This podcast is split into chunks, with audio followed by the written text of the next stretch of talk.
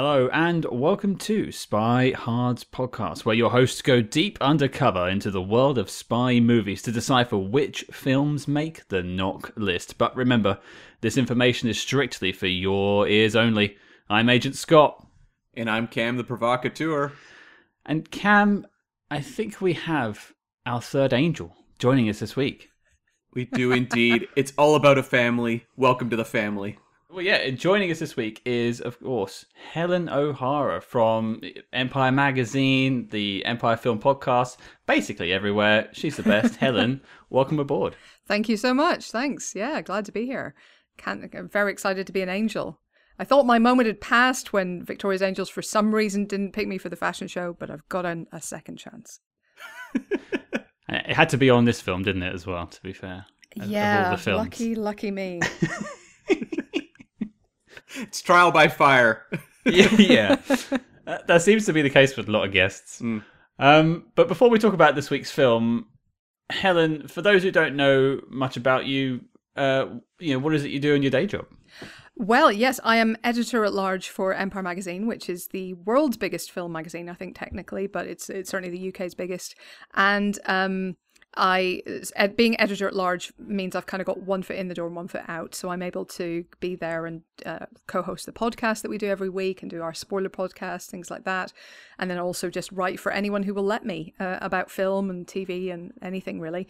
Um, I just did a book recently as well. It's called Women versus Hollywood, and it's a sort of history of women in film, um, and uh, that's out now in the UK and out very soon, I think in November in the US. So uh, so yeah, it's been a busy year, weirdly, in lockdown, despite everything.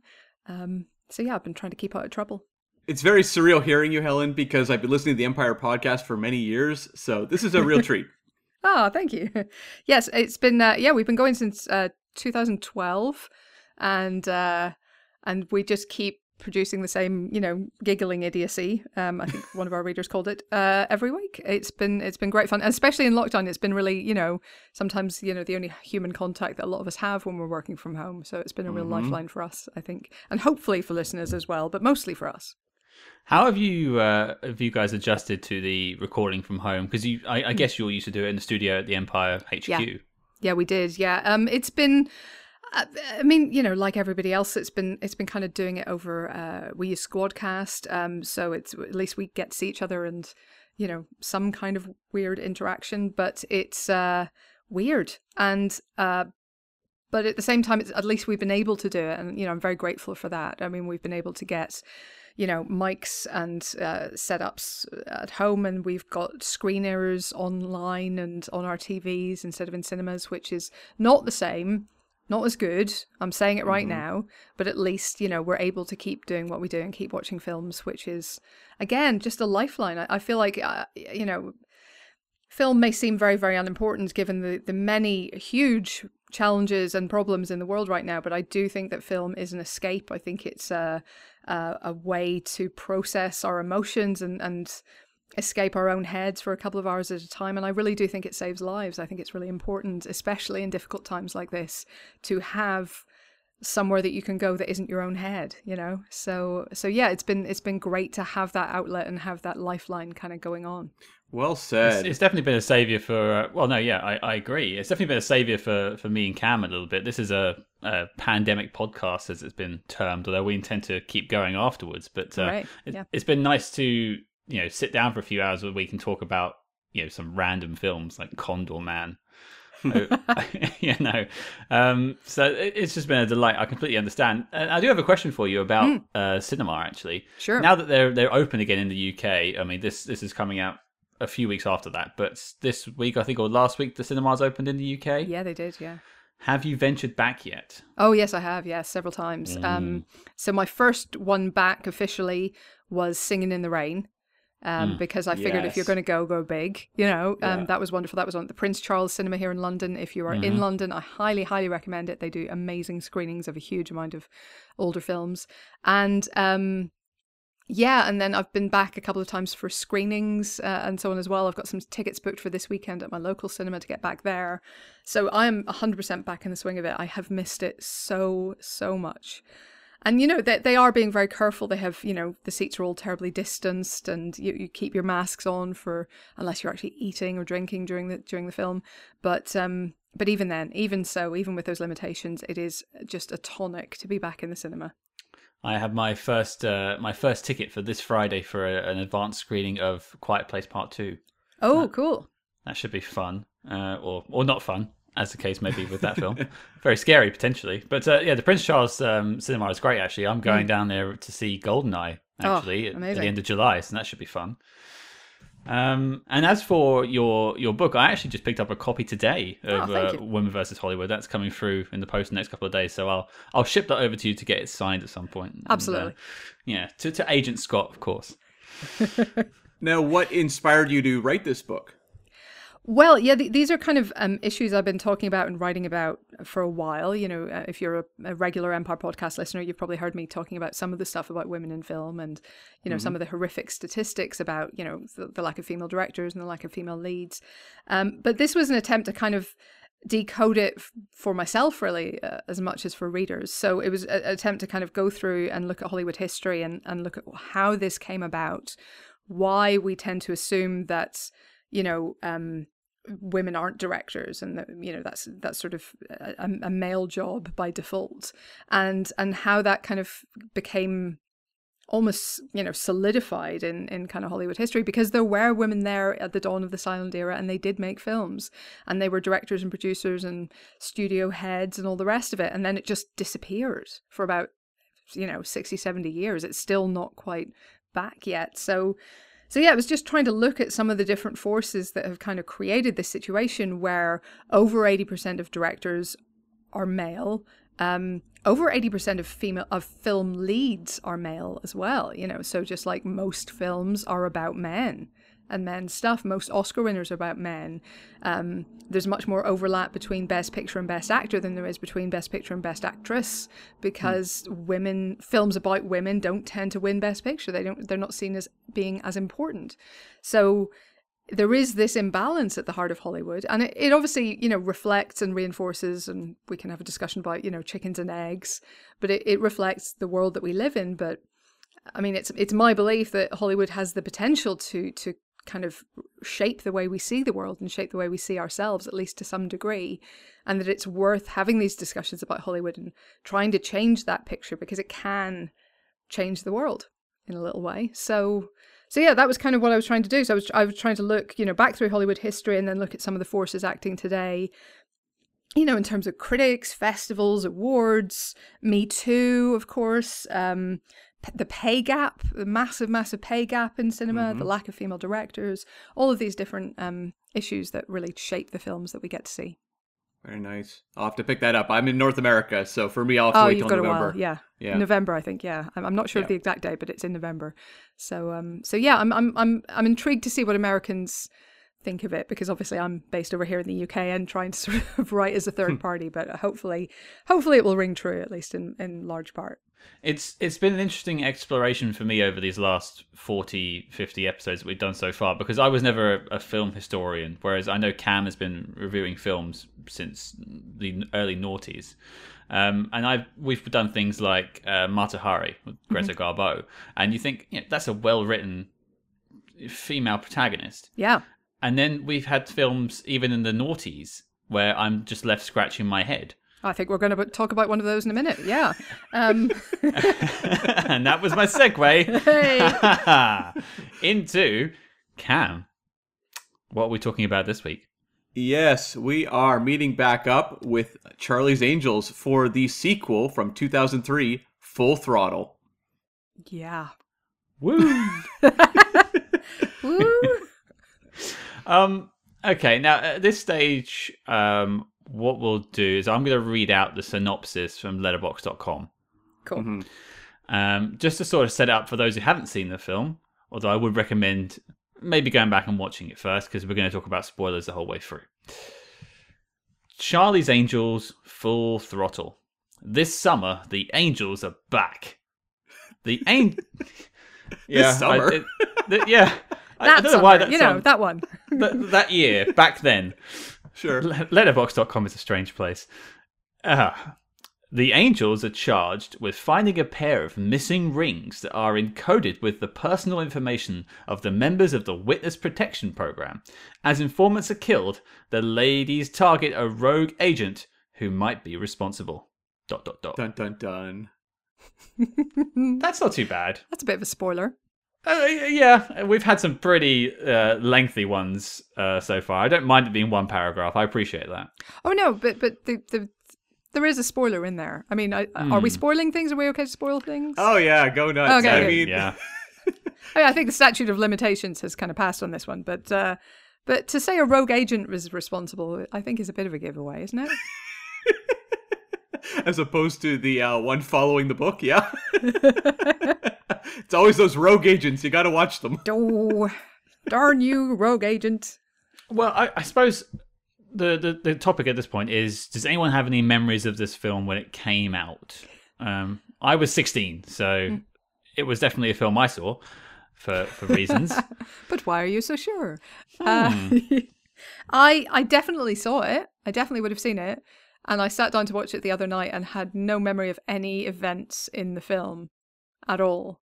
I, I hmm. vaguely, I, am like, I am still sure I've seen it, but like, I could not have told you anything about the plot, and and uh, I, I vaguely remember the John Cleese bit. I think that that had an air of familiarity, and the thing with the puppy at the end that had an air mm. of hmm. familiarity, and nothing else whatsoever. What about you, Cam? I didn't see this in theaters. Um, I saw it on home video. I just had absolutely no interest in watching the sequel, I mean, I was very middle of the road on the first one, and so the temptation was not there to see the second. So, um, my, like Helen, my only memories of this were they were very vague. Like for me, what I remembered was Demi Moore as the villain. Hmm. Um, and that was about it really. A lot of the moments actually that I connected with this movie were actually in the first one when we re- when we revisited that movie. I was like, "Oh, okay, that's in the first one." But this this movie um yeah, I, at the time I remember not liking it at all. Uh, my you know opinions have maybe changed a little bit, but at the time I was just like, you know, garbage. Next movie. Like I couldn't have cared less. I mean that that's not unfair. I don't think. I just. I just think look I I think this has a very bad case of sequelitis, and mm-hmm. trying to be bigger and and. Uh, louder than the first, while also replicating all the beats that people loved from the first. Yeah. What I found amazing about revisiting it for this, I won't get into my thoughts so much on the film, but again, when me and Cam covered the first one uh, a few weeks ago, um, I remembered bits of the film. I didn't necessarily remember the plot, but I remembered segments, you know, the alleyway fight, things like that. None of this came back to my memory. Hmm. I don't know what that means for the film, but I, I don't even remember Demi Moore. I don't remember Shia LaBeouf of all people. No, I that came as a surprise uh, which I want to get into. Uh, good old Mutt. Good old Mutt. Yeah. Um, okay, so it sounds like we all sort of forgot about this film. Um, now, Cam, I'd like to hear about how we got from uh, one to two. So, could you assist me, please? yes. Um, apparently, this movie had fairly informal origins. Uh, the first one was, of course, a big hit. Um, but it was very much just kind of like the grouping like hey do you want to make another sequel? Yeah that sounds kind of fun but drew barrymore said um, one of the the goals was we also made a pact we wouldn't do it if it meant repeating ourselves. Now the question was how to balance that responsibility and still have a lot of fun. So we'll talk about whether they actually achieved that. Um, from everything i've heard the production was actually a lot of fun for the actors. They had a great time so good for them. Um, but they brought in returning writer john august um, so he has the story credit on this as well as he kicked off the screenplay. And um, at a certain point, they brought in two more writers, Cormac and Marion Wibberley, who worked on I Spy and The Sixth Day. Um, two credits that wouldn't lend themselves to a lot of promise, but they did go on and do the National Treasure films, so they have that in their back pocket later. But um, I'm going to go a little vague, I think, on the actual writing process because, Scott, you and I actually talked to John August, correct? Uh, we did indeed. We've already uh, spoken to him at this point. So we have uh, an interview coming out with him a little later this week, I believe, on the Friday. So uh, stay tuned for that as well. Yes, you'll want to listen to that. He's very candid about the process of writing both Charlie's Angels 1 and 2 and sort of the hurdles they had to go through. And uh, there's definitely some interesting points brought up that uh, I wouldn't be able to cover in our research. So uh, definitely check that out. Um, so nonetheless, they brought McG back. He had, you know, in the interim from doing the first Charlie's Angels, just really worked on the Fastlane TV show. He directed the pilot and I believe was a producer on that show. Does anyone remember Fastlane? I what now? Wasn't that the? No, I'm thinking of the Fast Show, not the yeah, Fast no. Lane. Fast Fast Show is a good show. Fast, Fast Show's Lane, a good show. Yeah. Yeah. Uh, Fast Lane. No. no, no idea, Cam. No. Yeah, it was like this very flashy um nighttime action show. It looked like a McG film. Like it had a lot of the style of the first Charlie's Angels. Um, I think Tiffany Thiessen joined the show. Um, the father from Twilight. Um, I can't remember his name. The the vampire oh, father. Yeah. Yep, him him. Yep. Hang on. Yeah. No, I don't remember his name. Yeah, so, yeah, yeah. Oh, no, it nearly came to me there and then it went again. It's gonna uh, look about halfway through this. I'm gonna shout out the name of the vampire father in Twilight. Okay. Sure, go for it. I mean, you can't remember the name. I can't remember the name, and no one remembers Fastlane. His name so. was his name was Carlisle Cullen, right? Carlisle Cullen. I've got that. Something, yeah. Wasn't his name Peter something? Yeah, I want to say Peter as well. Okay, so it's definitely Peter then. Yeah. So Fastlane had its little era, but ultimately McG was free to come back for the sequel. Bill Murray was, of course, out. There had been issues in the past with Bill Murray not getting along with McG, and also um, apparently a bit of a squabble between Bill Murray and Lucy Liu. So he was out. They brought in Bernie Mac. As for the concept of the villain, Madison Lee, as played by Demi Moore, that wasn't part of the original plan. But at a certain point, Demi Moore, they reached out and she was very interested. She hadn't worked really in five years since doing G.I. Jane and Deconstructing Harry. Uh, Drew Barrymore said she really fought hard for her, and they basically wrote the character specifically for her to appear in this movie. The idea of Madison Lee, or at least a rogue angel, was actually a concept they sort of had floated for, you know, hey, if we do a part three, maybe that'll work then. Um, but it ultimately got pushed into a part two. A um, couple other notes. Um, Bruce Willis, who appears in this movie in a cameo, agreed to do the movie only if the women did a PSA on child adoption. He was a very big advocate for that at the time. Hmm. Um, and also the use of the Bon Jovi song in the film. Um, bon Jovi's very expensive, and apparently Drew Barrymore made a personal plea to Bon Jovi that he agreed to give them the song. And I think cinema was changed forever due wow. to that. Wow, That's amazing. Facinelli, Peter Facinelli. Thank you. Yes. Anyway, that was going to annoy me. so this movie had a budget of 120 million dollars. Domestically, it did 101. International 158 for a worldwide total of 259. So, not great. Not great when the movie's that expensive and in comparison the first film did 264 so this movie made 5 million dollars less See, that's strange. I would have thought, based on the goodwill of the first one and the reception it got, you know, maybe not so great with the critics, but uh, I, I think people at the cinema seem to enjoy it. Yeah, but it doesn't always translate into, you know, sequels doing well. I think people overestimate how many, how reliably sequels build on an original film's success. Because really, quite often, they just about do the same kind of numbers um, or come close, but they don't necessarily go, you know, double or triple. So I, I'm not, I'm not stunned by that, especially given how, you know, weak the reviews for this would have been, if I remember correctly. Oh, I, have got the uh, I've got the Empire review queued up. Don't worry. oh, do you? I feel like the sequel. If the first one's a hit, you're guaranteed an opening weekend. But beyond yes. that, it beyond really that, depends yeah. how good the movie is. Absolutely agree with that. Yeah. Yeah. That doesn't explain Star Trek Into Darkness. That doesn't explain it. oh, I'm still that upset film is about that unforgivable. One. I'm still upset about that one. How did it make money, people? let it go, Scott. Just let it oh. go. Never. you need to. Never. So the top three worldwide for this year: number one was Lord of the Rings: Return of the King. Number two was Finding Nemo, and number three was The Matrix Reloaded. Ah, oh, what a time when The Matrix Reloaded was something people were excited about. oh boy, do you remember when we had hope oh. for The Matrix Revolutions? I remember going to the midnight showing and being so excited and just walking out going, "Ha!" wow. Wow. That was exactly in my goth phase in two, eh, in 2003. That was full on. I loved The Matrix. I was so excited for that film. And I, am actually a Reloaded and Revolutions defender. So. Oh. Oh, you're the yeah. guy. I'm the one guy. yeah. I have the fan group. I have the Facebook group. It's just me. Wow. We all have something. I'm the AI defender.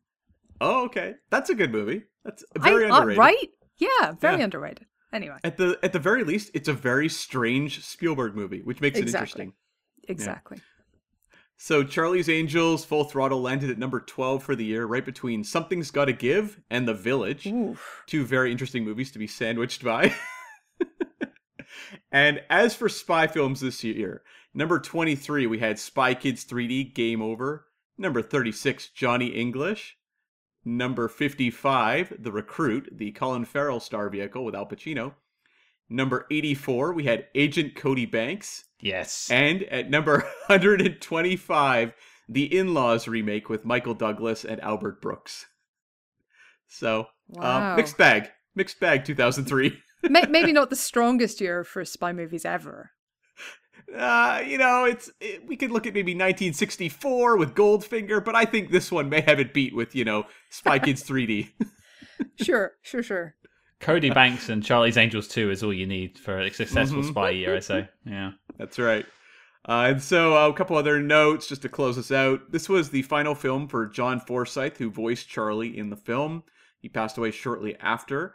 Um, they tried to get the Charlie's Angels brand going a few years later. In 2011, they launched a TV show starring Minka Kelly, Rachel Taylor, and Annie Ilonzeh, mm-hmm. and it only ran for eight episodes. So the world was not with Charlie's Angels even in 2011 after this movie.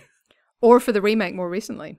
Hmm. Yeah. Very true. Yeah. We're going to cover the remake down the road. Mm. Um, and I do want to get to your thoughts on that too before we, you leave us towards the end of the episode, Helen. But I, I would love to have seen what happens to this franchise with the original Angels. Yeah. Mm. This, this this power trio of you know Barrymore, Liu, and Diaz. I just think they're just they're just terrific. Well, I mean, they're even they're not the original Angels, but but yes, course, I, I 100% agree. I think they're they're really really fun together. I mean, um, Cameron Diaz hasn't done anything since what 2014. Yeah. Um, so I, I kind of want her back on screen. She's such a good presence with the right material, which I'm not saying she necessarily has here, but she is hmm. so likable, so winning, and really underrated. I think as an actress, I think she's got some real skills. So it would be it'd be good to see her getting back to work if uh, if there's something out there that's that's good enough for her. Hmm. So I had a final note on this. Roger Ebert famously hated hated the first Charlie's Angels. He gave it like half a star. He was so angry. And I just, I normally don't shout out reviews in the behind the scenes, but this one was so memorable that I just had to uh, take a clip from it because he basically turned his review for Full Throttle into an apology, basically saying he doesn't know why he was so angry the first time. Um, it, it's maybe he just was pissed off because there was better movies at the time he wanted people to see, so he gave this one two and a half stars. But he closes it out with a line that is amazing. He says. So if you want to see a movie where big stars trade witty one-liners with, with one another in the midst of high-tech chase scenes and all sorts of explosive special effects, the movie for you is Hollywood Homicide. it still sounds like he's a little angry. I mean, Hollywood Homicide is an amazing alternate to Charlie's Angels Full Throttle because I don't think anyone liked um, Hollywood Homicide. Yeah, it's. I, I think he's um I think he's his heart's in the right place with the with the apology because I think the first one is a lot of fun. Um, but, but and and they clearly did have a good time on this, and you can actually sense that at times, especially in the sort of little montages of all the cool stuff they do, you know, away from this mission. But at the same time, he, he's not wrong. It's it's not going to be the best, you know, star-studded spy movie that you could ever see. I I think it might be better than Hollywood Homicide, though. Honestly. Uh, maybe, maybe, yeah. Well, okay. We're revisiting this film close to 20 years later. Hmm. Helen, you're our guest. You've sat down and watched this. You even, I think, text me halfway through about it. But uh, what what do you think of Charlie's Angels Full Throttle now? Do, do you know? I think it's a really interesting historical document of how far we've come in terms of what constitutes maybe girl power on screen, or, or certainly what we're looking for in female-led action movies because I think it shows that we've come quite a long way. It's almost quite uh, comforting or encouraging in that respect because you know sometimes I I and others complain about the kind of female led action movies that we see. You know, even the the trailer as we record this came out yesterday for Gunpowder Milkshake, which looks like enormous fun. But like I saw a, a, couple of people on Twitter complaining that you know, oh look, it's another action movie where a woman is driven by concern for her child.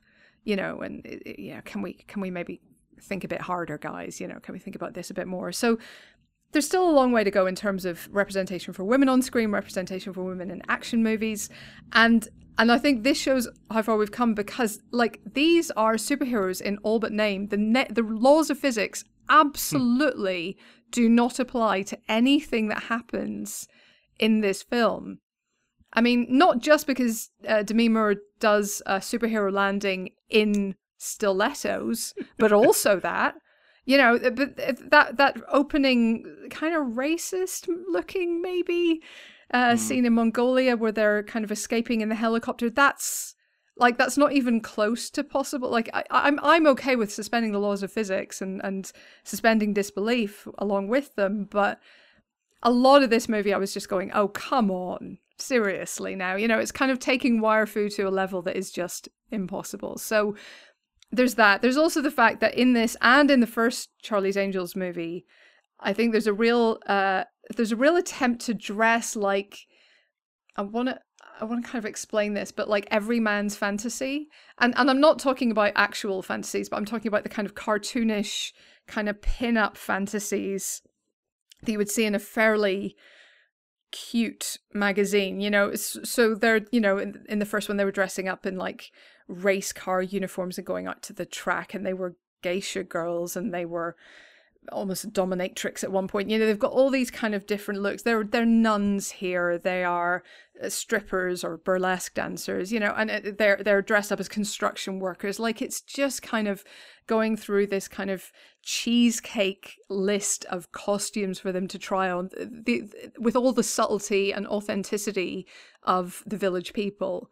You hmm. know, um, so so it's and it's kind of it's impossible to be offended by because it's just so cutesy and and kind of innocent in a strange way, but it is also bizarre and weird. And you know, if you think about this in your head and you put it next to like Charlize Theron in Atomic Blonde, you know, you just get the impression that these, this lot would would actually crumble to dust in front of her rather than like take her on in a fight.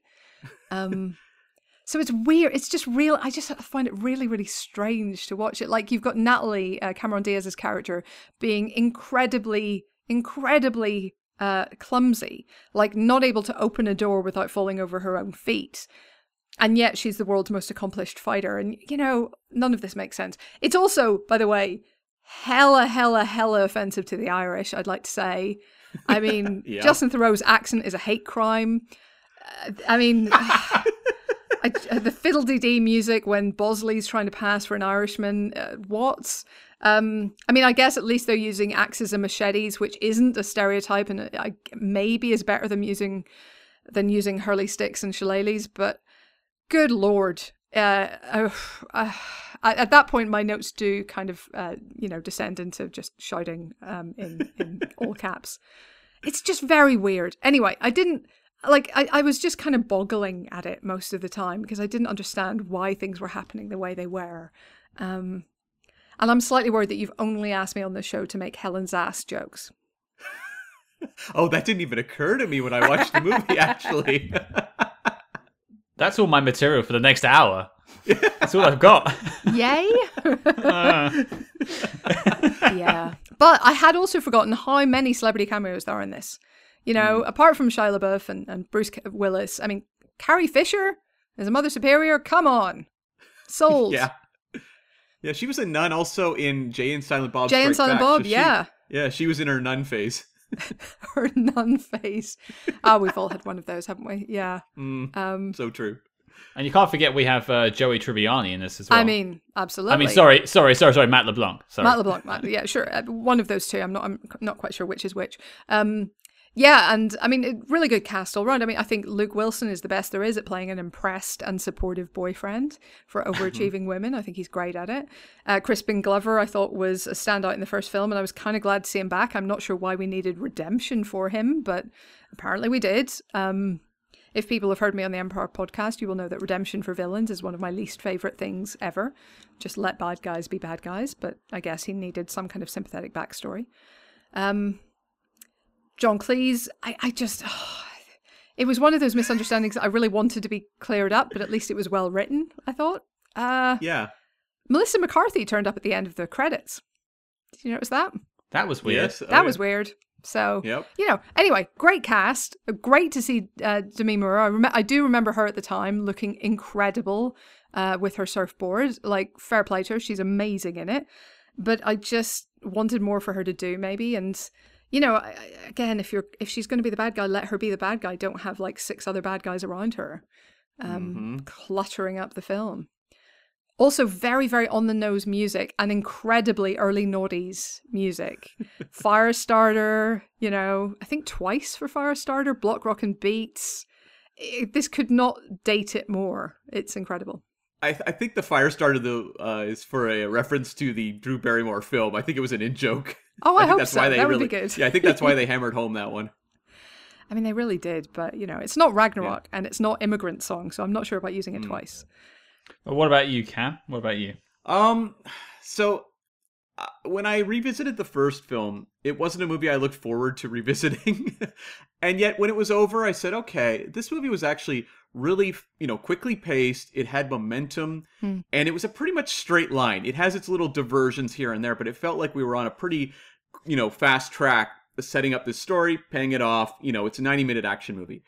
Watching this movie, you see a lot of the problems you get with sequels where Mhm. they've been successful. It reminded me, you know, Iron Man 2, for example, or the Pirates of the Caribbean sequels, where it's like, okay, people love this about this movie. Now do it 10 times more.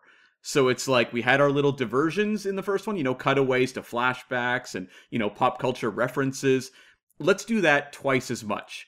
Action scenes. This was the rare case where, like Men in Black 2, for some reason, more money plus more time equals worse effects, where the effect scenes get bigger and more bombastic, but look so much worse viewed almost 20 years later. Um, it's uh, a movie that just I found very frustrating in that I don't expect to sit there and be engrossed in the plot line of Charlie's Angels films, uh, at least the first two. They very much set up from the beginning. This is a kitchen sink franchise. It's all about superficial flash and appeal. Um, you're kind of along for the ride, and that's fine. But this movie is shooting in so many directions at once that Mhm. I just found it very frustrating to keep track of because my big memory, as I said, was Demi Moore being the villain. And I agree, she's fantastic when she shows up. She knows exactly what movie she's in and is playing it to the hilt. And she's in the movie for like, I don't know, six minutes or something. It's very strange how they're just bouncing around, throwing in. There's like, I think, four villains total. Um, and there's like other subplots I want to talk about as we go forward in the conversation, just in terms of delving into the personal life of the angels and the way the movie kind of tries to wedge those in there too with setups, payoffs. Um, but overall, it just felt kind of underbaked and overstuffed, where it's like there's so much that they wanted to do. It was almost like the enthusiasm they had from the success of the first one just uh, caused them to just let the floodgates open and just go insane. And the results are pretty messy. But what about you, Scott? I I wrote this down at the top of my notes on my second viewing. Yes, I had to watch this twice. Um, that's uh, that's four hours I'm not getting back. Stupid, ludicrous, bloated, but fun. okay. All right. So I- okay, I, I've said this to you, I think off air, Cam, but this film suffers from, and I agree with you exactly what you said, the sort of Iron Man two syndrome. Although I called it Spider Man three syndrome. Mhm. Again, too many villains, just confusing the plot and and just muddying everything. And um, another word I wrote down in my notes was flanderization, where they took all the bits of of the some of the, they stripped some of the weird bits out of the first one and just made it bigger jokes about itself. Mhm. Like it just it was so self-referential. It was just I don't know. There was fun to it, and you could tell that the angels were having a good time. Yeah. Like I, I my leads were having a blast, and I liked that, but yeah. I I couldn't get into the story. I, I wasn't really sure what the plot was, and I watched this twice. I'm still kind of confused as to who Rodrigo Santoro was playing. Right. Uh, he just sort of died. Um, I don't know why Thin Man was back because they they really pissed Crispin Glover up the wall. Yeah. Yeah. Um, I I felt like it was just a shame because, as Helen pointed out, all star cast, all stars, and yet we got delivered this muddy, you know, two hour film that has some laughs in it, but is without soul. Whereas the first one, I think, at least had a, a kind soul to it and a, and a, a well meaning. Yeah, and I was also baffled for much of it about who Shia LaBeouf was. I was sitting there going like, who is this character? Why am I supposed to care about him? Why does the movie not seem to care about him? yeah, so he's he's his he saw his parents get killed by bad people and then testified against the bad people. So ended up in witness protection where he's able to go out dirt biking in a no holds barred kill you as soon as look at you dirt bike race. Um and then nobody raises the alarm when he disappears from presumably the foster family where he's living and goes to I guess that was meant to be South Central, also hella stereotyped, I thought. Um mm-hmm. to live with Bernie Mac's mum and be adopted by her at the end. Sure, okay, cool. Um yeah, it was it was that period, wasn't it, where Shia LaBeouf was everybody's sidekick. You know, Constantine, Will Smith and I Robot, you name it, he was the sidekick. So uh, I, I guess maybe he had to do his time here as well. There was some kind of plea deal or something. I don't know. But it was also right after that Even Stevens show had come to an end that he'd worked on for a handful oh. of years. So they were like trying to figure out what his transition would be because I think he did Disney's Holes maybe this same year.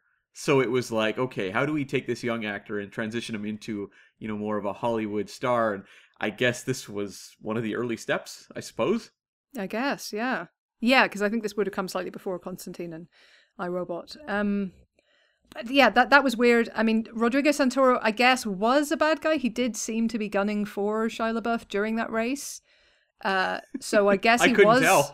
yeah, so I think he was a bad guy. Um, presumably driven to madness by the pressure of never eating a carb, and then But then I don't know where the who the Thin Man was meant to be working for. Was he meant to be a, being a goody of some sort at that point? Was that some kind of redemption thing? How did he know? Why was he there? So many questions. I, I understand bringing him back. Yeah, he's a he's a cool, yeah. interesting weirdo. It's it's Crispin Glover. You want him in your yeah. film if you can have him. Is there a connection the fact that he was raised at this orphanage, which was actually shot at the Playboy Mansion, um, strangely enough? Um, but uh, is the connection that because he was an orphan there who discovered his love of hair while having haircuts, um, that uh, he related to Shia LaBeouf because he was an orphan as well? Right. I don't know. Yeah, I, I guess. guess. Yeah. Okay. But All right. I'll this go is, with that. But this is a writing thing. They they wrote this. It's not necessarily a good idea. You could write them. You could connect people in a script all you want, but it doesn't mean it's a good idea. Yeah. Sure, I... they went to the same orphanage, but uh, there's much more interesting things you could have done with Crispin Glover instead of have a kid in a wire set screaming at uh, Carrie Fisher. I mean, when you put it that way, it sounds kind of fun. But yeah, right. well, hmm. it could have been a better film, maybe I don't know. But um, uh, yeah, uh, I suppose overall thoughts for me is there's bits I enjoyed, but it's it's a, a shadow of its uh, predecessor. Hmm. Mm-hmm. A very long shadow. Yeah, it's interesting. There was all these pieces. Um, about the legacy of the first film um, that came out, you know, a handful of years ago, celebrating the 20th. Uh, I guess it was last year, actually. And um, there was a lot of talk about how the movie had its problematic elements, but was actually um, a bit of a trailblazer for a female fronted blockbuster action franchise mm. and um, that sort of thing. It is interesting, very little is talked about in regards to the sequel. They tend to acknowledge the kind of, I guess, cultural importance of the first film, but the sequel is very much kicked to the side. Well, yeah, I just, but I think this is exactly what you're talking about. It is because it suffers from such bad sequelitis and such, you know, obvious attempts to recreate the bits that worked in the first one. I mean, genuinely, what what got me is is that opening scene where once again Cameron Diaz has to dance like an idiot around her house Mm. Uh, but this time the other two jump in as well. And then once again, she goes out to a club with Luke Wilson and does a crazy dance routine. You know, and, and I'm just like, well, but we've seen that. Is there not another thing that you could do that would, you know, hit as hard and be as fun and, and as joyous, but also not feel like you're just giving us exactly the same thing again. Yeah, it's always, I mean, it's the problem with every sequel, and it is the thing that you always have to figure out a balance between giving people what they loved about the first one, but also doing something new, moving the story forward. And I'm not saying it's easy, and I'm not saying I'd be great at it, but you know, you also have to do it. That's what you're getting paid the big bucks for. This is why I don't get paid nearly as much. Um, so so yeah, I, I, just think stuffing w- what a lot of sequels, especially around this time, were doing is exactly this. They were stuffing the cast with big star names that they could put in the trailer. You know, they were they were adding in extra villains to, in theory, raise the stakes and allow for lots of different kinds of action scenes. But that doesn't actually solve your problem. You know, you actually need to have a story that has more heft and more emotional weight than the first one. Um, and that's what will make your sequel kind of come alive and sing. And, and that's why this one kind of doesn't really. But there is, like you say, there is there are fun elements here. There could hardly help but be fun elements with all of this cast. But you know, there's not nearly enough to make up for the Irish jokes. And also, by the way, Drew Barrymore is wearing a UK flag T-shirt. She's wearing a freaking Union Jack T-shirt when they break in to go up against the Irish uh, gangsters, which is also offensive. Ah, honestly. I, th- there goes one of my outro lines. Unfortunately, I was going to oh, do a, I was going to do an impression, but uh, that, there that goes. Um, I, I, I, might ask you to do it, Helen. At least it would be authentic that way. Uh, ish, ish, ish. Um, well, I think uh, before I, I've got a, a, a, thing to move us on to, but I do want to read out the Empire review. Oh, okay. Of Charlie's Angels Full Throttle. Now, this is by uh, William Thomas. Mm-hmm. I'm not sure if he still works there at Empire, but no, uh, don't think so. Okay, so that's probably perfect to do it now then. It's only three paragraphs, so it, it's nice and short. a sequel to a movie that few people liked that much in the first place. No good can come of it, you might think. And you'd be right. Like the original Charlie's Angels, Full Throttle is a movie that should be effortlessly entertaining, packed with gorgeous girls, guns, and great music. What could possibly go wrong? One word. McG. Hmm. It gets worse. Staggeringly awful director, incapable of maintaining a consistent tone from one scene to the next, the ex music video hotshot seems to be labouring under the misapprehension that the first movie was a masterpiece. So here we get more of the same. Lame double entendres, camera work that would make Michael Bay have a headache, a willfully parodic narrative, and outrageous sexism in the guise of revolutionary feminism. Hmm, fair point. Uh, there are some plus points. Uh, Liu and Diaz are always watchable, while some action sequences are so artfully knowing that you briefly suspect M. McG might be making the ultimate blockbuster satire. Long story cut short, he isn't. Citizen Kane for teenage boys.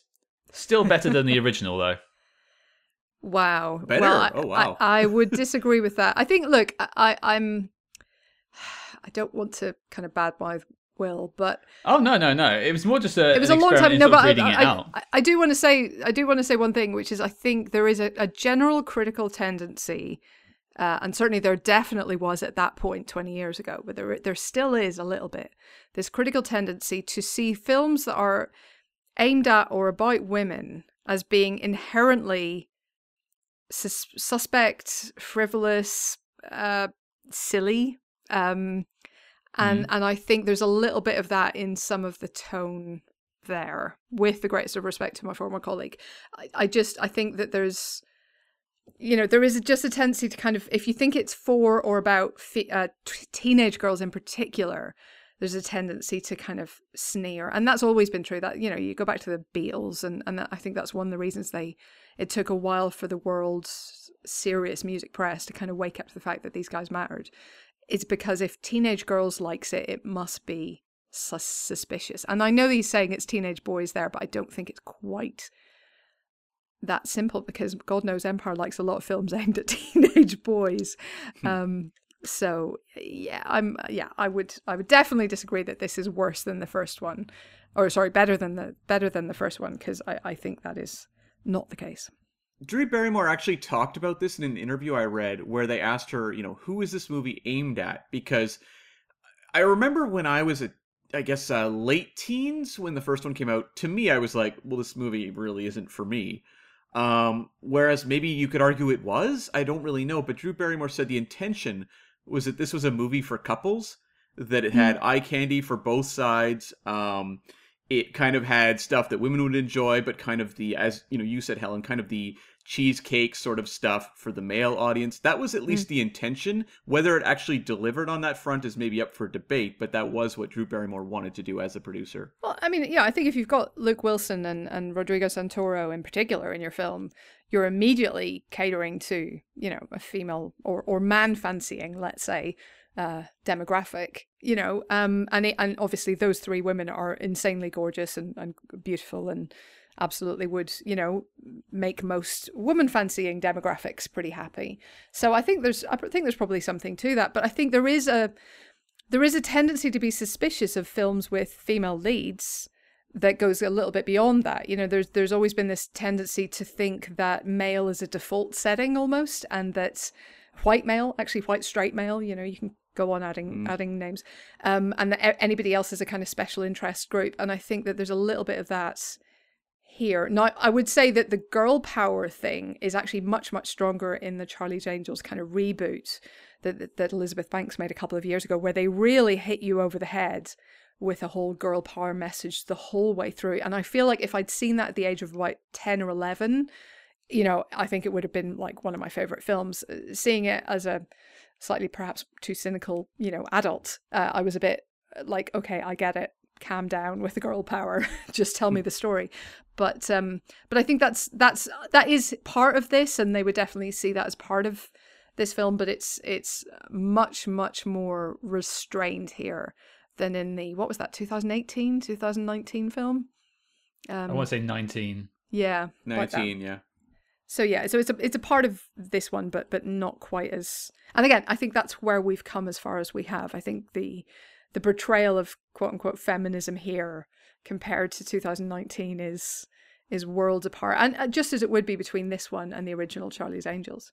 For sure. Well let's um i think before we maybe take any more shots at the film i think we should talk about some of the things we actually enjoyed. All right. Um so i'll start us off with i really like the whole opening of the film despite its lack of you know physics. Mm the whole opening through from in the bar to the Rage Against the Machine soundtrack on top of a dam, through to the Charlie introducing the Angels again and the little the little action set pieces of them growing up again. I think that stuff's great. It sort of has a Bond opening feel to it. Yeah, I mean, it reminded me more of uh, the opening of, or not the opening, but the the scene of in, of Raiders in Nepal. Yeah. I think it's very much drawing from that. Uh, I yeah, I I liked the kind of the hyping them up stuff. You know, when uh, when you've got Robert Patrick going, oh, but there's 50 men out there, and Lucy Liu going, I know it hardly seems fair. You know, um, when she's got her two friends up against them, I thought that was all really fun. Uh, I think they're.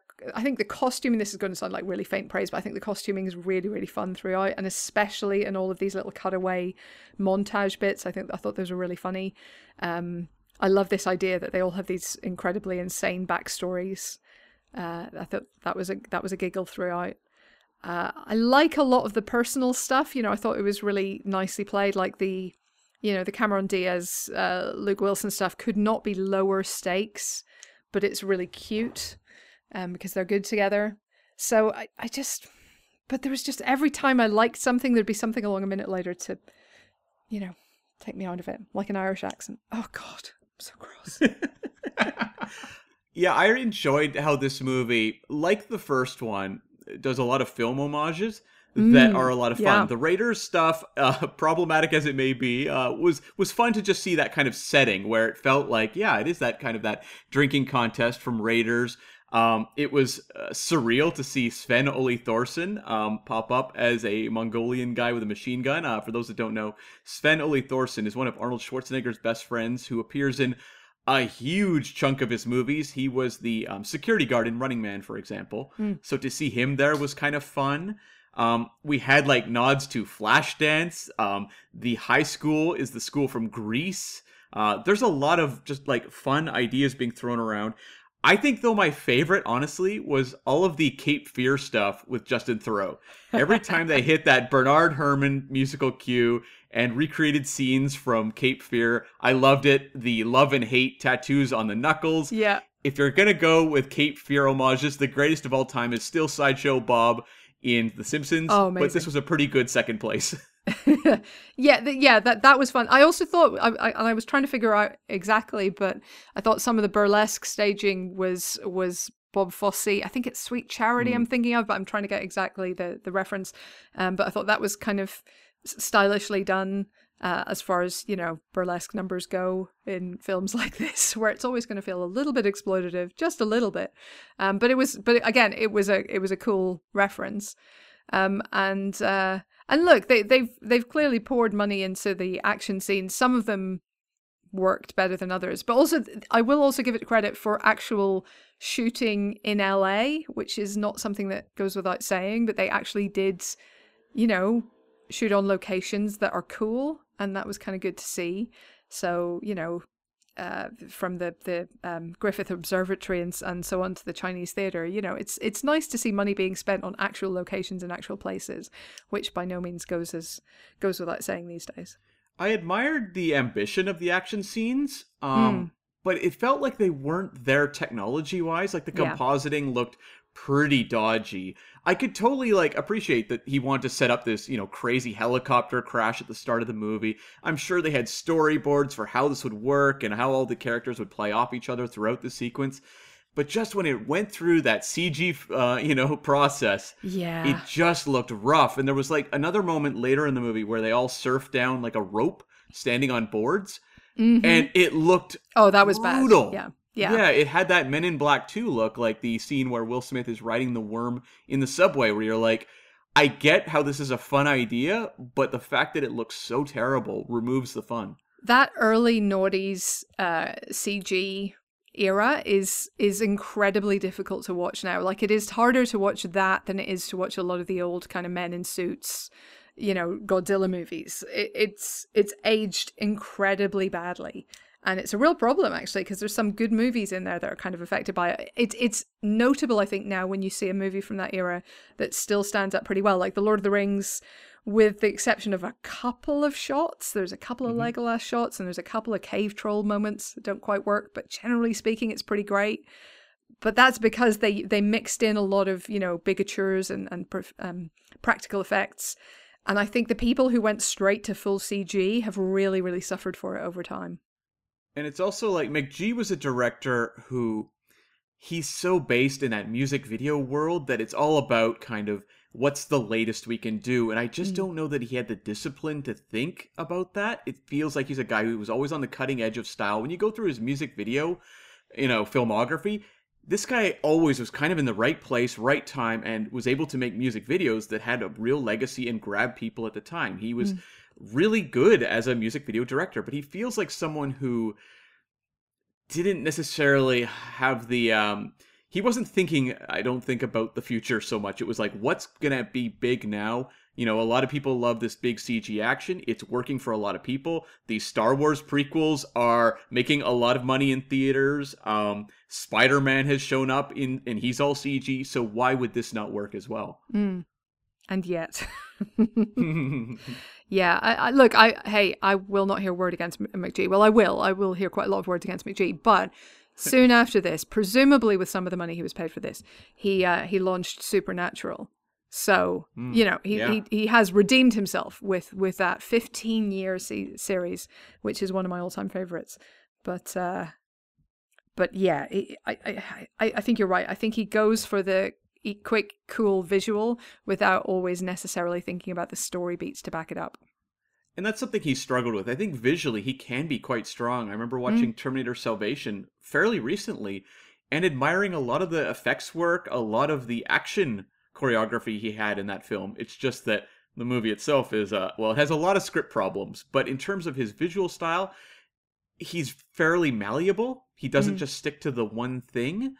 Um but it often feels like he's not a guy who really can recognize uh, you know story beats and what makes a script really work I suppose the only other thing I've got to say in terms of positives is is just the the, the leads, the angels. Anything mm. that they're mm-hmm. in is is generally great. I think they're all delivering great scenes. Again, I'm still a, a Drew Barrymore fan till the end of the earth. I think mm-hmm. Dylan is probably still my favorite of the angels, and that whole story about her the whole the whole skit of her growing old as an angel, I still that that, that made me laugh.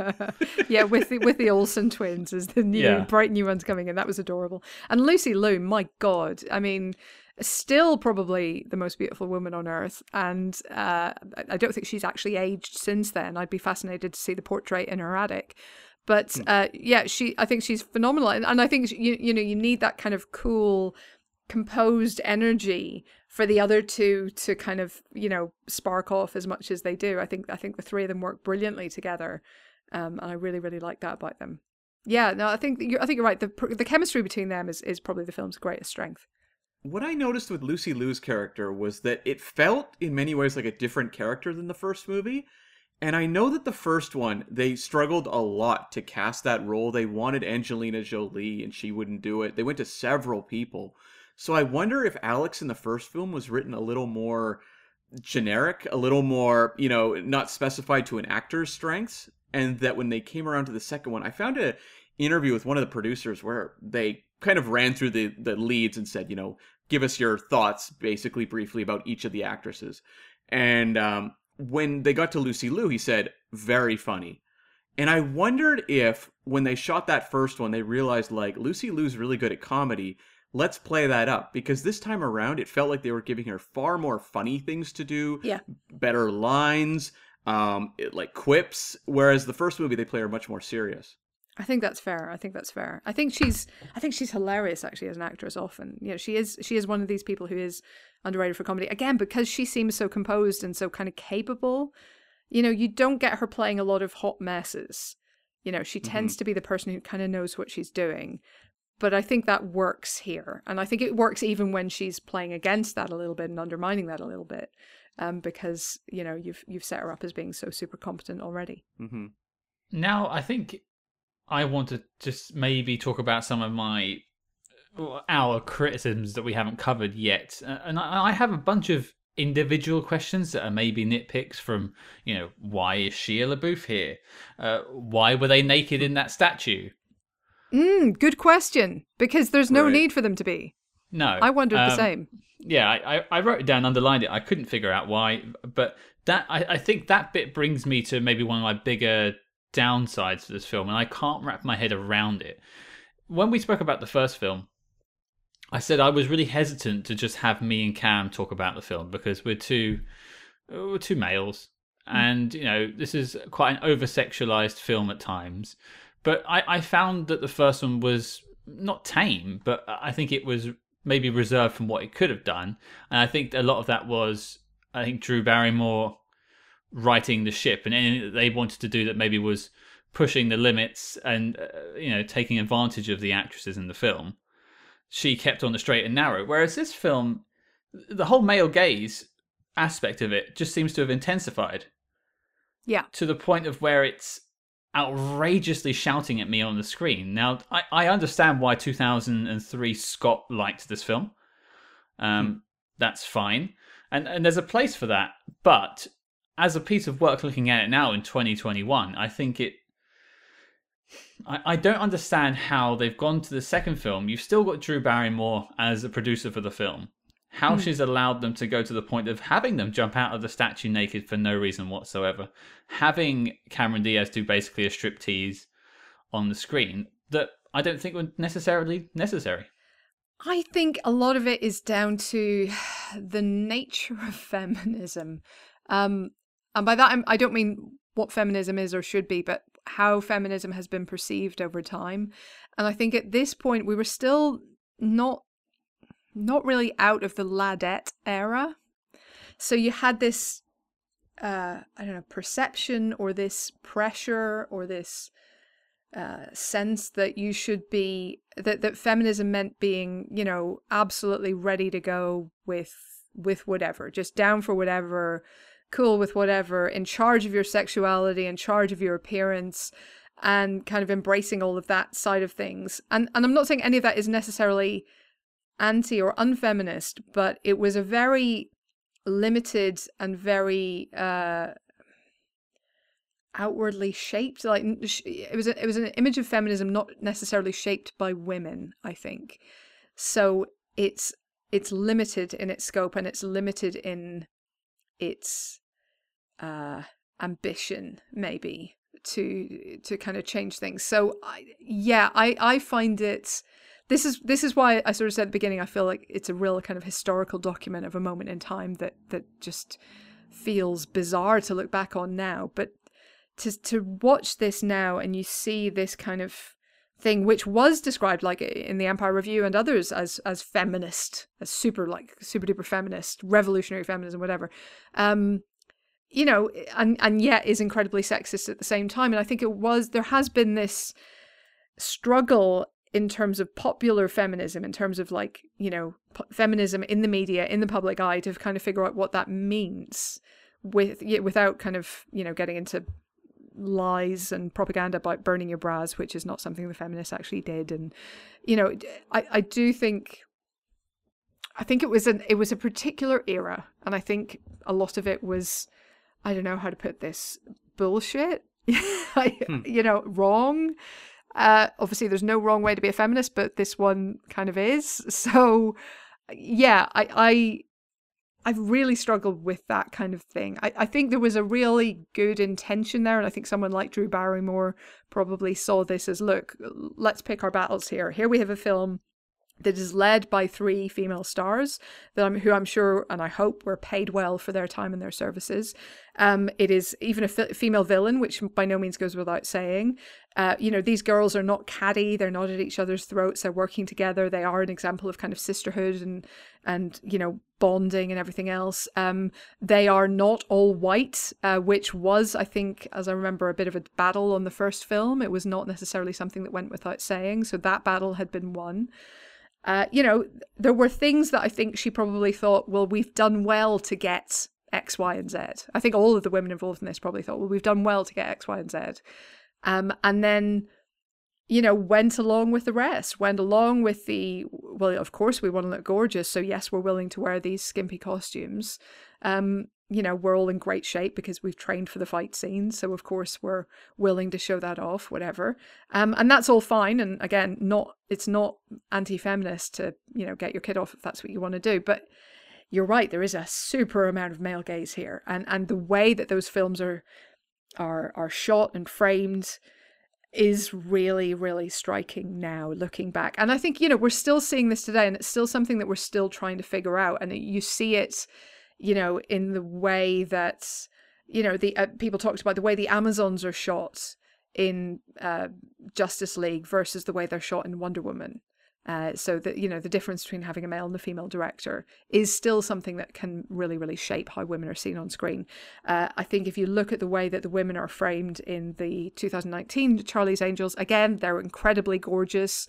They're wearing skimpy or tight clothing for much of the film but it is framed in a different way and it is shot in a different way because it's a woman behind the camera.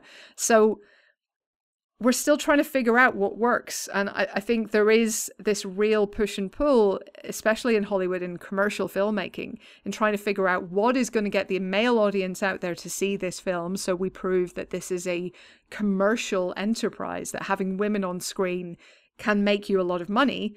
And also, how do we do this while also being you know kind of respectful or whatever to women? You know it's it's a real thing that has not been solved yet i think but it is i hope getting better. I don't know if any of that made sense. This is me trying to think it out. No it totally does. Yeah it, it makes a movie like this i think really interesting in a lot of ways where it's something that at the time i'm sure a lot of the press a lot of the interviews surrounding it were about the importance of it in the moment. Yeah. And it's like is this a movie that has any rewatchability in decades to come? Like could any girl you know or, or boy who's say like 12 13 14 years old in the future would they ever watch this movie? It feels like something that's like a relic in so many mm. ways because of that I, yeah, I, I do think it is, and I think I think a lot of you know Gen Z or you know whatever the children now are called. I'm not quite sure. After what comes after Gen Z, alphas? I don't know. Um, I think they're going to look at this and be like, "What the hell, guys? What are you talking about?" And and look again, this is kind of the way we look back on some of those 80s TV shows and, and the original Charlie's Angels TV show. It's not one that's aged super brilliantly. So I think there's going to be an element of that with these films as well. Maybe maybe that's as it should be. Maybe these should be of their time and no more. Um, but it is kind of a shame because you would like to think it would be, you know, uh, something that you could re- revisit and, and go back to. I mean, arguably, it, that's true of the Bond movies as well. I, I find some of those borderline unwatchable. Uh, admittedly, I am a, something of a Bond skeptic, but you know, some of those are so sexist or racist or just grotesque that it's very, very hard to go back and watch them. And you know, maybe, maybe that's a a, a cost of doing business. I don't know. Mm-hmm. Yeah. Well, it's it's interesting. Literally, at the time of recording this podcast, the film that we're covering it, that this week is Goldfinger, mm. uh, the the Bond film, and that has an awful scene in it that we spoke at length about in the episode, where Bond forces himself on Pussy Galore. Yeah. It, it, but then Goldfinger is still held up as like the pinnacle. Mm. And that's uh, and if you look at it from that angle, it really shouldn't be. How yeah. we can still think this is fine, I don't know. I, I, I don't. Mm. I mean, look, it is it is something that we struggle with. I think as as consumers of any kind of art, I think th- this is something that we kind of have to keep in conversation about. I'm not saying we necessarily have to throw all art out if it doesn't conform to our current kind of moral standards. I don't I don't think that's the answer. But you know, like w- one of my all-time favorite films is is His Girl Friday, which has some really troubling conversations about race in there uh, a couple of times, but otherwise it's incredible. And so I try to compartmentalize a, a, little bit and I suppose I'm privileged to be able to do that and and you know it's not it's not something that I should do lightly but but I do it because I love so much of the rest of the film there are a lot of rom-coms which uh, as people will point out incessantly now have really really problematic and borderline stalking behavior in them but I still find kind of romantic because I grew up on them and I have trouble getting past that. So look, I think I, I don't think anybody's kind of pure in this respect, and I think it'd be incredibly boring to be entirely pure in this respect. So I think the thing to do is enjoy what we enjoy and and you know connect with what we connect with, but just have these conversations about it afterwards and and kind of keep it in a context in our heads and and be aware of some of the shortcomings of of some of the art that we otherwise love because I mean, pretty much anything you can pick holes in. There are almost no completely unproblematic faves, apart from maybe Tom Hanks. So, you know, what else? What yeah. else are you going to do? It, you you have to be a citizen of the world, I think, and you have to be a human in the world and, and expect a lack of perfection in others and in yourself, and, and make room for failures in your others and in yourself, and then just try and do better. But uh, but yeah, I, I but this one is a little bit, I would say, on the side of sexism. So, anyway, I'm saying all of this about let's give everybody a chance, but also let's acknowledge sexism where we see it. And th- this one has quite a bit. Quite right. It does. And one aspect I wanted to kind of dive into as well was this movie makes a very um, um, intentional attempt to dive into the personal lives of each of the angels. And I really struggled with this. I like the idea that each of them is given something to do. So many times when you get a team movie, two of them get a lot to do and one of them is kind of ignored. Um, I think we talked, Scott, remind me, uh, when we did the first one, like it felt like Lucy Liu got a little less to do than the other two. Am I correct? Yeah, that's right. That's right. Yeah. Except for the Barracuda scene, she was somewhat sidelined. Yeah. Yeah. Well, here we get a lot to do with each of them, but I felt like because of that sequelitis, they felt compressed in a way I found frustrating. I don't expect reality in the Charlie's Angels franchise. They established right from moment one that uh, this is not a uh, realism-based franchise, but um, I almost don't believe any of the characters as having human relationships that are in any way realistic or believable, so or authentic. Um, and so I found a lot of what they were trying to do I could appreciate them trying it, you know, the whole yeah. Lucy Liu, we're on a break kind of thing with Joey Tribbiani. Um, that's kind of fun. Uh, but then I found moments like of Drew Barrymore having this anxiety about the team breaking up. That works. Mm. But then her bailing on the team and heading to Mexico yeah. happens in like three minutes. And it's just stuff like that just kind of grated on me. Um, the stuff with Drew, uh, with uh, the stuff with um, Cameron Diaz and the potential proposal it's kind of fun, but it's it feels a little dragged out. Um, I just found that sort of stuff frustrating, and having the um, Drew Barrymore realization to go back be a uh, Deus ex Jacqueline was um, an interesting choice, but um, again, it kind of underlines how superficial the whole thing is when a character who's not actually a character within the movie can just say, "Oh, hey, go back," and it's like, "Okay, cool." Yeah, that that's one of those cases, isn't it? Where again, in, in a lot of these early noughties films based on old beloved TV shows, you get the character from the TV show turning up and doing a cameo just because. Um, you know, think think of uh, Starsky and Hutch and, and so on as well. But you know, it's a cute moment, I guess, if you're a fan of the TV show. But honestly, is that your main demographic for these movies? Really? You know, but you're yeah. you're absolutely right. It's a really good point. You know, on one hand, she's worried about breaking up the team, and on the other hand, that's exactly what she does. So, what? I guess you're getting in there first, getting your offense in before the defense, or something. I don't know. Yeah, it's I guess an attempt to show the character as having some sort of uh, almost like a well we see throughout the movie she's drawn to guys who are really bad yeah justin theroux um, a makeout scene with the thin man later on um, and that it's someone who craves stability so maybe in an, in a uh, situation where that's threatened her uh, her um, go-to is to bail on it because it's falling apart and I need to get out. I, I guess I'm trying I to guess? read psychologically okay. into a okay. character that there's not a lot on the page. Yeah, I mean, she doesn't seem like someone who craves stability given her love of crazy stuff, but okay, yeah, I guess. Uh it's yeah, it's a weird it's a weird decision. I think I think it happened more because we're like, "Oh, we need someone to have a personal crisis now," rather than because it it arises naturally from the script. And I think that again goes to sequelitis because they've got so much going on at that point. They're like, "We need some kind of personal crisis so we can pretend like we have real characters here who have real problems but they kind of don't so they kind of just crowbar it in anyway well this is another problem with the the dylan character uh, she is still my favorite of the angels from both films but that whole oh i like bad boys thing is not in the first film no it's been created for this to give her the connection with justin theroux and mm. then the connection with crispin glover I mean, in the first film, you know, she liked uh, Sam Rockwell. I mean, that's understandable. That's completely fine. I think we're all maybe not Tom Green. Her. Maybe not no, Tom. No, not Tom Green. But he isn't meant to have been one of the bad boys, right? He's meant to have been the good guy that she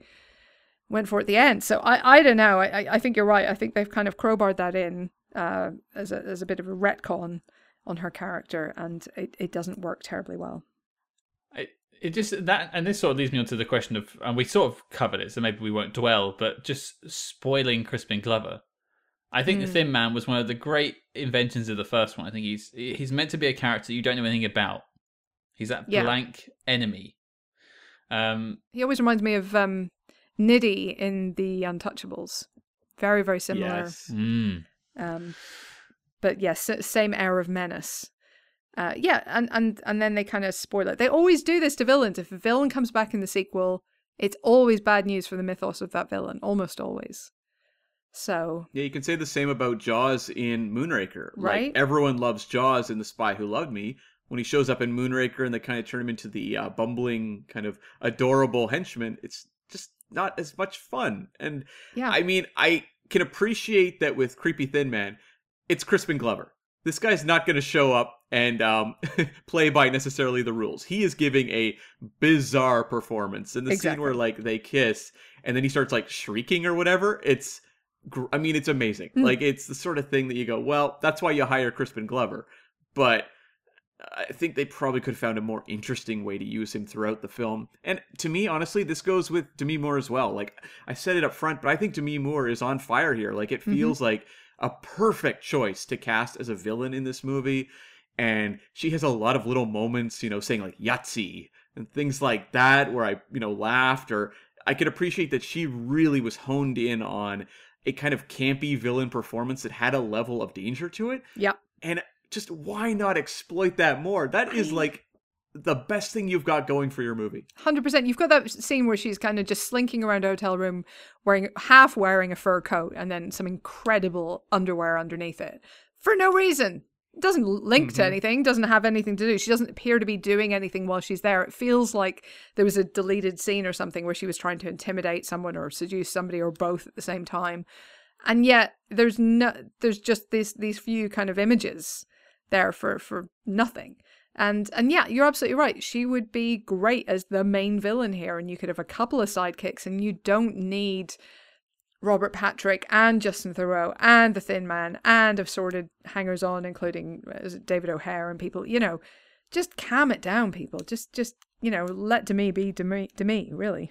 Maybe then we could have worked in like a cameo from like a Jaclyn Smith who actually acknowledges knowing Madison from the past. Exactly. Like, yeah. That would work plot wise as opposed to something that's very awkward. Yeah. Like she trained her or something like that. Exactly. Mm-hmm passing the torch. But they did manage to work in the uh, really large finger attachment whilst tapping on a laptop, which I, I thought was a, a, crazy addition there. I don't know why you needed that. Great. yeah. Um, any other issues anyone would like to talk about whilst we're here? Things to mention?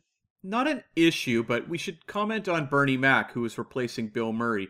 These are two wildly different, you know, comic sensibilities, and I think we felt that like Bill Murray was kind of fun in the first one, but also it felt like a lot of it was like Bill Murray just riff, just come up with something. And I'm just curious where you guys came down on Bernie Mac in this film. I mean, I didn't feel like it was his best performance. He's he's fun in the bits where he kind of goes off, but he doesn't really go off very often. He's often just stuck playing the bumbling sidekick, and and it didn't feel like that was particularly his strength to me. Mm-hmm. I, I found the scene where he was reacting to the the screen to be maybe a little bit tasteless. Mm-hmm. That, that oh, yeah. maybe just leaning on that stereotype. But yeah. um, I from what we got from, and I'm not going to spoil our chat with John August, but you know, and catch that on Friday, folks. But we did chat about his original script and and what was potentially changed, and I get the feeling that some of the Bernie Mac stuff was either written on the day or was nothing to do with John August because I don't think that was in his original, uh, you know, idea for the film. Right.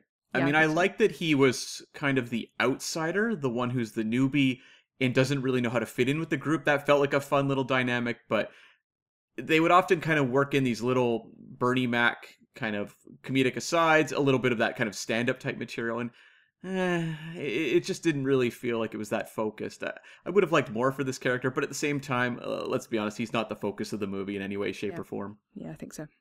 I have one question before we potentially move on to wrapping up. Mm. And we, what was the point of Shia LaBeouf? I mean, as an abstract question, what is the point of Shia LaBeouf? Uh, I guess to have a I mean, did you did they need to rescue somebody in that action scene? Maybe you just need to give a face to the witnesses they're trying to protect, I guess. Is that is that reason enough? I mean, Eric Bogosian was a face, but he was dead. So I guess you need a a young face. Exactly. A young face of protective custody. Put him on the posters for protective custody. Wait, no, that's a terrible idea. Uh, yeah, don't do that, guys. Don't do that. Don't do that. Don't do that. I guess maybe his um, use in the movie. It, I can think of two things. One, to give Bernie Mac someone to talk to because they put those two together for a good chunk of the movie, so it, they could kind of riff off each other. Um, and then also, it is some sort of motivation for that hallucinatory uh, motocross sequence that I had no idea what was happening throughout that sequence, mm. but uh, yikes like there's no geography there's no sense of where anyone is in placement throughout this race it's just like bikes jumping all over the place um, but i guess the point of shia labeouf was to essentially have something that was an outcome to that whole sequence yeah i think i think it must have been i was concerned they're adding him in as like a um a boy wonder to have him in the third one because he does sort of solve some oh. clues so, like a sort of, and also he was adopted, right, by the Bosley clan. Mm, like a Robin. So, does that set him up as a kind of Bosley for the third film? Was that what they were planning at this point? Again, just never get ahead of yourselves, guys. Make one film at a time. Make that one really good. Don't worry about a third installment. Oof. Shia LaBosley. uh, I, I, don't think we can save it. I don't think we can save his character. Just strip him out of the film, along with half the bad guys. I think. Yeah. Um, which was my sort of last question: is how do you fix this film? And I think it is just that stripping out half the bad guys. Yeah, that that's a big big help. I just like just keep it simple, stupid. You know that that old Hollywood uh, saying, K I S S, keep it simple, stupid. Just calm it all down and spend more time making the jokes really funny.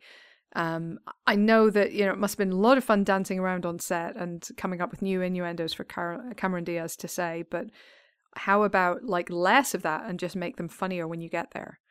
Uh, you could easily lose half an hour from this film. You should lose half an hour from this film, and it would be better for it. I mean, things like um, Richard Patrick, or sorry, um, he's from Filter. Um, Robert Patrick, that's his Richard yeah. Patrick's his brother. Actually, for those that don't know, uh, uh, Robert Patrick's brother was uh, former Nine Inch Nail and founded the band Filter. But Robert Patrick, um, I don't understand this character because he's introduced as someone they're saving, and he's you know a turncoat ultimately. And I mean, it's repeating the whole Sam Rockwell thing from the first movie except like Robert Patrick's character has no personality whatsoever. So like, why do we care? Again, toss that sort of stuff to the side. We don't need it. Why is the whole plot for these rings so complicated in a movie that doesn't have any interest in really complex plotting? Like, make it simple. Uh, as yep. you know, Helen said, it just doesn't make any sense to get this ridiculous with plot details. I, I got a little lost as well like when they had the rings in the warehouse and they had to separate the like I don't know, titanium from the aluminum or whatever it was. Like, I'm like, what am I watching? Like, I'm as confused now as I was with Shia LaBeouf. that would, yeah, that whole scene made no sense. Also, like, bring a couple of spare rings that you can use to for, fake out the bad guys while you're there. You've mm. got all of these random pieces of metal for some reason. Use them. Come on. Ugh. That whole scene just annoyed me. I, I don't know if I've mentioned that or if it's come across at all, but it's true. now, now, you've compared um, Robert Patrick to Sam Rockwell's character. I just feel like we were robbed of uh, t- the T1000 dancing with sunglasses on, smoking a cigarette to 70s music. Oh my god, a bit of Marvin. Gaye would have done, gone down a treat. I do quite like um, the Pink song from this. I will date myself and say that I thought that was quite cool at no. the time. I do. I, no. I'm not saying it. I don't know why, but I do. I'm sorry. It's not really held the test of time like independent women. I'm not saying say. yeah, it's not on any of my playlists, but when it came on Liar. over the credits, I was a little bit like, no, it's not honestly. A lot of Pink is, but not that one. Um and uh, but I came on over the credits and I was like, this is a bit of a bop. I'm here for it. I, that actually you just reminded me of something. I, I was going to wrap us up, but I, I don't the understand why they end. I don't understand why they ended on a journey song with them washing a car. Um, I think it's because if you've if you've got footage of those three women washing a car, you use the footage of those three women washing a car. If you're McG, I think that's I think that's the entire thought process that went into that. Oh, it may have been a deleted scene as well that they wanted to work into the credits. Yeah. That's possible. I know there was deleted stuff. Um, originally, for example, when Creepy Thin Man and Justin Theroux, um, O'Grady's uh, was his character's name. Um, when him and o- O'Grady go off the side of the building, we see them laying on the ground. Originally, I guess in the uncut, maybe DVD version, they're still alive on the ground fighting, and there's a whole bit there where the sign falls on top of at least O'Grady. Mm. So eh, I'm sure there was a lot of stuff cut that maybe they want to work into the credits. So that's the only excuse I got. I suppose that explains the Melissa McCarthy cameo in the credits as well. I guess mm-hmm. so. Yeah. Yeah, probably. Uh, I will say though that maybe they should have worked in some of that material into the movie and cut out the introduction of the Matt LeBlanc character, which, uh, for those that don't remember, is him doing a very stereotypical um, Chinese accent to Lucy Liu, which was awkward. Super awkward. I just I felt like you said this last time, Cam, and I didn't really agree with you. But in this this time round, I think he was just playing Joey Tribbiani. mm. uh, no, but this is the star of Maximum Extreme. Totally different guy. Did you see the poster of that in the in the film? Yep. That uh-huh. yeah, little MI2 riff there. I thought that was quite nice. Um, but probably a bit too smart for this film. well, I think before we get to a knock list, is there any final thoughts across the board? Helen, anything to wrap us up with Charlie's Angels? I've I've I've probably I've probably said it enough, but just you know, on behalf of the nation of Ireland, I'm still waiting for an apology. McG, you've been called out. but I still love you for Supernatural, so you've got that going for you. Cam? Um, there was a couple little things I'll just note that I thought were kind of amusing. The idea of creepy thin man being a children raised on roots and bugs, um, definitely got a laugh out of me. Also, there's a shot on the beach where it shows someone picking up a boombox, and the focus is on the boombox. And um, I'm pretty sure McG used that exact same shot in the Korn Got the Life video. So that jumped out to me for some reason. Good knowledge. Yeah. That's some that's some yeah, Korn so, knowledge right there. That's right. Um the only the only two notes I had was one actually the beach thing. It really bugged me that everyone just left their surfboards at the beach. Mm. You know, oh, just yeah. plant it in the maybe, sand and drove off. Were rentals. Uh, yeah, but you'd hand it in and get your money back. Surely, are these people rich? Come on, people. Yes, it's like ten bucks. I need that. That's lunch. and um, I and I and the only other thing I noted down was the uh, the red house where they they find the, the dead person. Right. Um, I can't remember how that was connected to the film. I just wrote down. I think that's what Cam's house looks like on the inside. thank you, thank you, Scott. you, you, and your sacred candles. yeah, yeah, exactly. Um, right. That brings us on to the knock list. Now, uh, Cam, as we have a guest this week, could you just run us through what the knock list is? Yes, the knock list is the need to see official classics of the Spy Hards podcast. Essentially, what we're looking to do is create the pantheon of great spy films. So every week we decide whether to induct or to deny a film entry into the knock list. And it's not a snobby list. We don't want it to only be, you know, North by Northwest and uh, I don't know, some other, you know, Tinker Tailor Soldier Spy, for example. Sure. Um, we want to work in movies that are entertainments. True Lies made the list, for example. Uh, sure. Maybe another dated 90s movie, but James Cameron, really spectacular stuff going on there. I love that um, Yep. Yeah, yeah. So that's sort of the concept of the list. And so every week we decide to vote, and I think we'll lead into that now. Uh, well, yeah, Helen, you're our guest. You get the first vote. Is Charlie's Angels full throttle making the knock list? Yes or no? Uh, I would say no. Regretfully, no. It, it is not a, an essential spy movie for me, either for fun or for greatness. I, I can't argue with that assessment. Uh, what about you, Cam? Yeah, big no for me as well. Um, I expected to go into this movie and genuinely hate it because my memories were not liking it at all, and I was like, "Boy, what does like almost twenty years add to that experience?" But my takeaway this time was a little more muted, where I just I spotted the things that kind of grated me about it, but overall, I just found it kind of a frustrating sequel, and I think there's a reason we just don't really talk about it anymore. So it's a no. And so that's uh, two no's. So I guess my vote is once again useless. But um, I suppose I will just go with no. I think it's a shame because the first film has a special place in my heart. Um, not that it made the knock list either, but I just wanted a Charlie's Angels to get in there, and this one has missed the mark. Well, there you have it, folks. Charlie's Angels Full Throttle received three no's, and as such is not making the knock list. Helen, mm. thank you so much for taking the time to join us to talk about this uh, interesting film. Interesting, yes. Honestly, it's been good to be reminded what it actually was because so little of it lived in my memory. So it's been uh, it's been an education. I think uh, I think we'll have to bring you back at some point for maybe a, a, a well a better film. I would be up for that. That would be awesome. yeah, uh, maybe we'll save like a Le Carre adaptation for you, or uh... oh, four. Yeah, there we go. That that that, that sounds like some somewhat excitement there. So uh, we'll we'll take that. But um, for for everyone at home, uh, where can they find more from you? Well, I'm on the Empire podcast uh, most weeks, and we have our spoiler specials channel where we go into ridiculous depth on the bigger films and TV shows as well. And um, on Twitter, I'm Helen L. O'Hara. I'll be putting stuff up there fairly regularly. And then, of course, the book, as I say, is out in the UK now and will be out in the States anon uh, November.